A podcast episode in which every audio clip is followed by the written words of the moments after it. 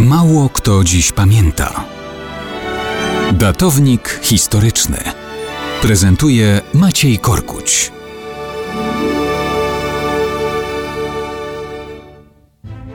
Mało kto dziś pamięta, że 5 stycznia 1762 roku zakończyła żywot caryca Elżbieta Romanowa, córka cara Piotra I, zwanego w Rosji Wielkim.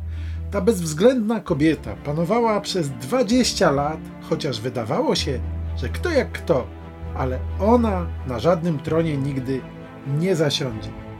Była wprawdzie w pewnym momencie kandydatką na tron francuski, ale ostatecznie żoną Ludwika XV została Polka Maria Leszczyńska i to ona korzystała ze splendorów władzy nad Sekwaną. W Rosji Elżbieta była ciągle daleko w kolejce. Piotr I następcy nie wyznaczył. Tron objęła po nim wdowa, druga żona Katarzyna I. Była wprawdzie matką Elżbiety, ale zdecydowała, że po jej śmierci władcą Rosji zostanie wnuk Piotra I z jego pierwszej żony, Piotr II. Tak się stało, a Elżbieta pozostała z boku.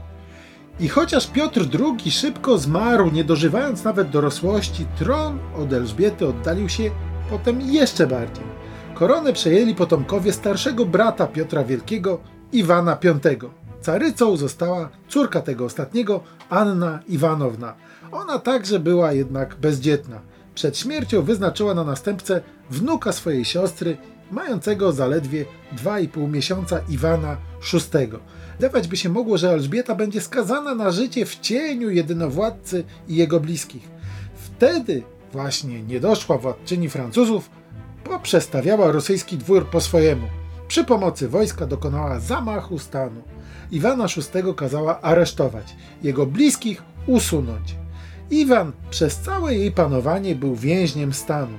Elżbieta, też finalnie bezdzietna, wolała sprowadzić dwoje niemieckich książąt, przechrzcić ich na prawosławie i oddać im tron carów, pozorując zachowanie dynastii. A Iwan VI bliski obłędu, w dwa lata po śmierci Elżbiety został po prostu zabity przez więziennych strażników.